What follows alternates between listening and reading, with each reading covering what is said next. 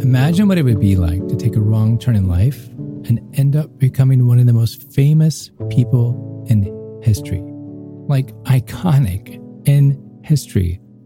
Every school book talked about how amazing you were. Well, this is exactly what happened to someone in real life. When you hear this story, it's not only going to surprise you, but it's also going to have you look at every quote unquote setback with a different perspective. We'll come back to this in just a second. But first, quick question What motivates you? Are you one of those lucky people who wake up every day energized and ready to check every single box on your list?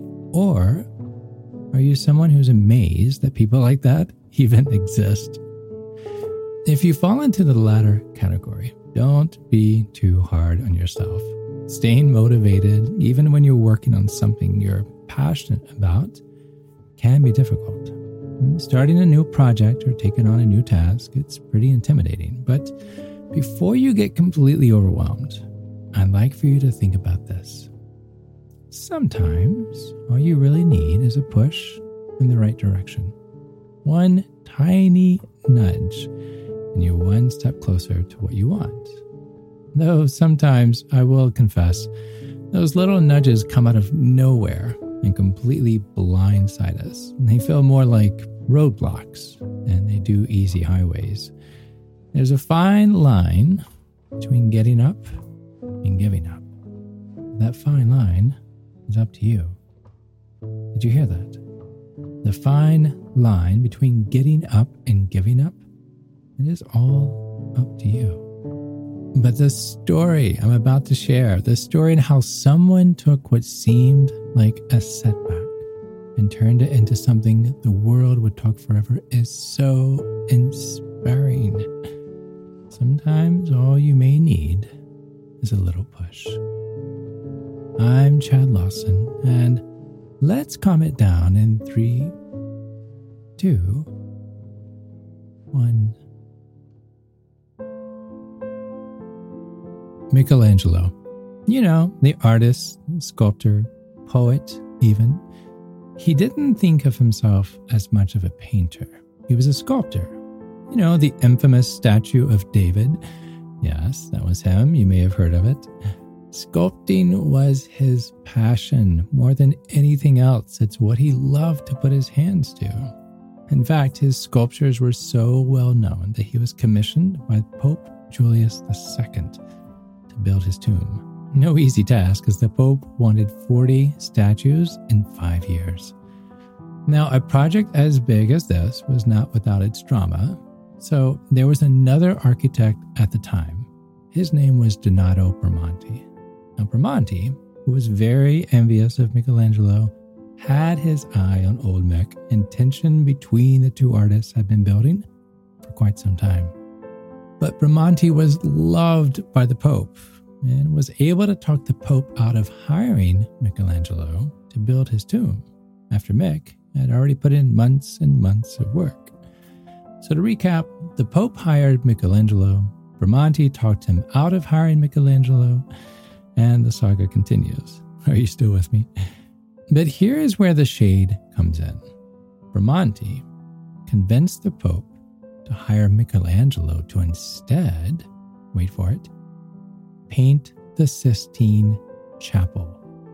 Yeah, you know, the famous fresco painting on the ceiling in the Vatican. Yes, that Sistine Chapel.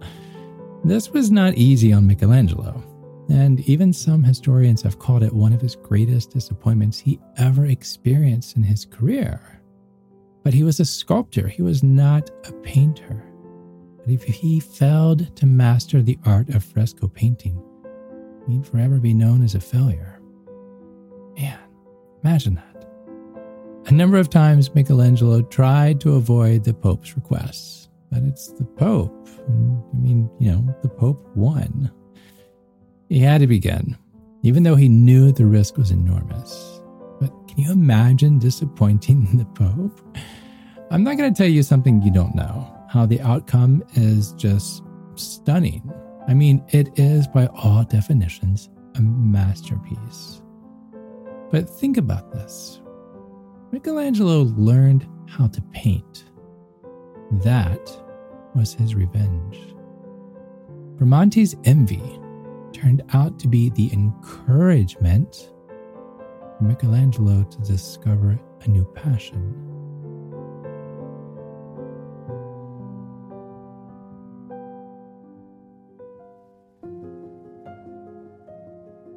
Now, not all of us have enemies like Bramante, who are actively trying to see our reputations go up in flames. At least I hope not. But I'm sure you've met those people who are less than supportive of your work, your passions, your dreams, maybe even your family life. And that kind of judgment is really painful, especially since we can be our own harshest critics already. And like Michelangelo doubted his painting skills, you've probably doubted your own abilities as well. But here's what I've learned through all of this when you doubt yourself, you delay your dreams, not your failures. Did you hear that? Your doubts delay your dreams, not your failures. Imagine if Michelangelo had let his fear of failure get in the way of what he was supposed to do. There would be no painting of the Sistine Chapel.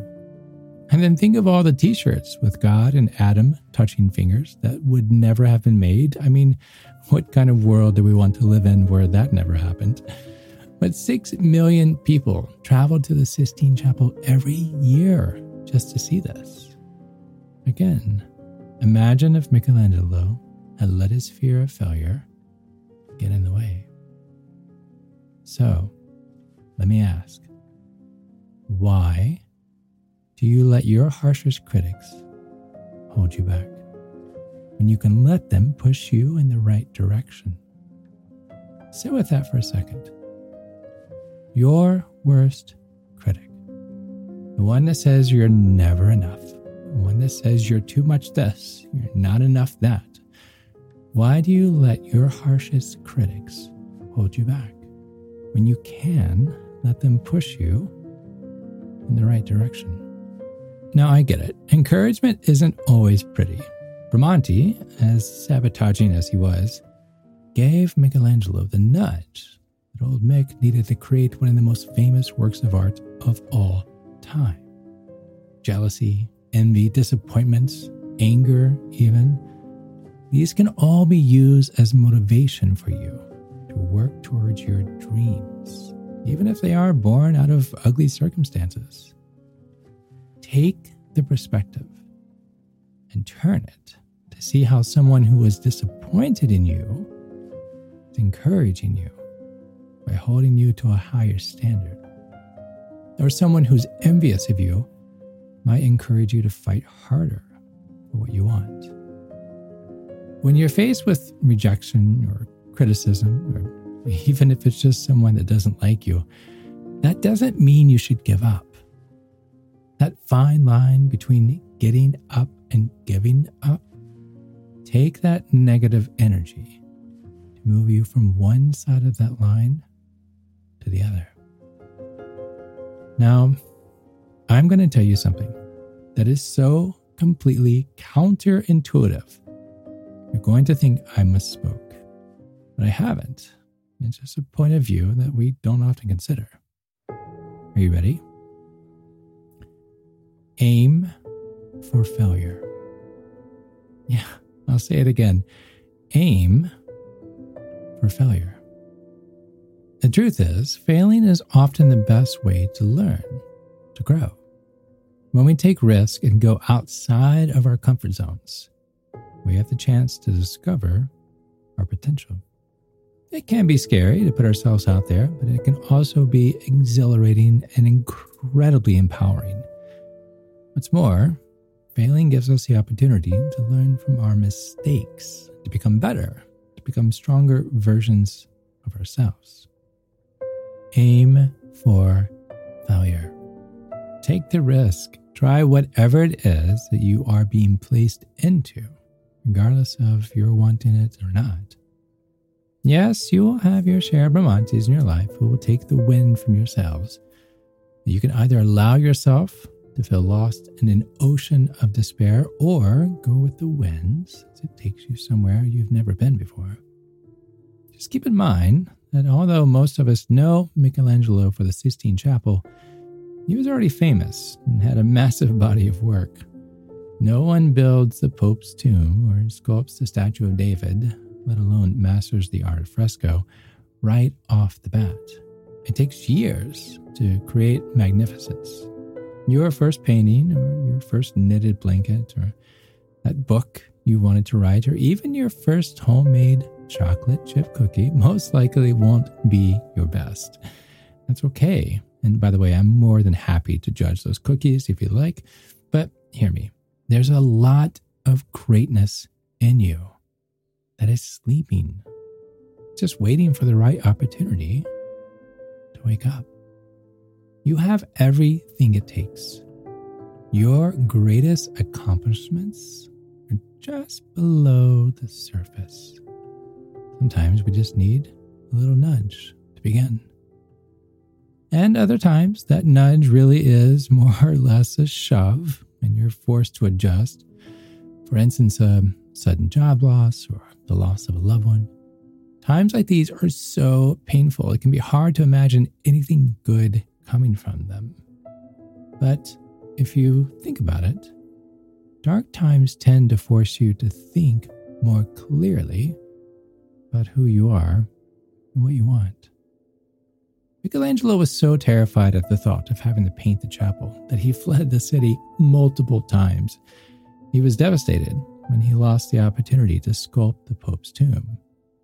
But that loss redirected his path, because he never would have done it on his own. Now, what I'm about to say is going to hit some of you really hard, but in a good way. Okay? Maybe the real failure isn't in moving forward, but rather not getting past your limits. I'm going to say that again. Maybe the real failure isn't in moving forward, but rather not getting past your limits. The beauty of life lies in how you choose to move beyond your boundaries. There's an old saying that you should aim for success and expect failure. But what if, what if you flipped that around? What if instead of aiming for success, you aimed failure.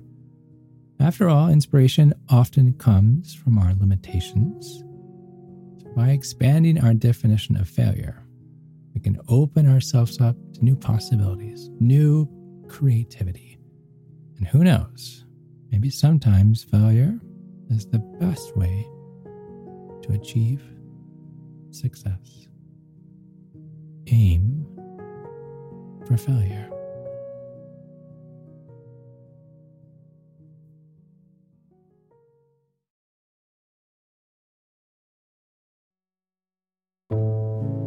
To find more episodes of Calm Down, hear the musical playlist from today's episode, or simply wanting to know where to send chocolate chip cookies, visit calmitdownpodcast.com. You're not alone. You are not alone. This podcast was written and produced by yours truly, Chad Lawson, composer, pianist, and nationally recognized Sweet Tooth. And now, something my attorney wants me to say. The views, expressions, and techniques in this episode are of my personal opinion and is not intended to, nor should they serve as a substitute for medical advice or diagnosis rendered to you by your individual doctor or other healthcare provider. Only a licensed physician should evaluate your situation, provide a diagnosis, or render other medical advice to you, and you should only act upon the advice of such physician. Now, what I like to say I am an extreme empath by nature but my profession is that of a composer and pianist, not a licensed therapist or physician. I hear from thousands of listeners how my music has helped them through various stages of emotional needs, and I simply want to offer this and future podcasts in aiding those needs. To find a list of licensed professionals in your area, please visit calmitdownpodcast.com. And finally, if you've enjoyed today's episode, please leave a review. While it takes less than 60 seconds to do, its impact will last for years to come as every little bit helps in growing the awareness and the importance of emotional health. I'm Chad Lawson, and until next time, be kind to your mind and join me next week as we calm it down.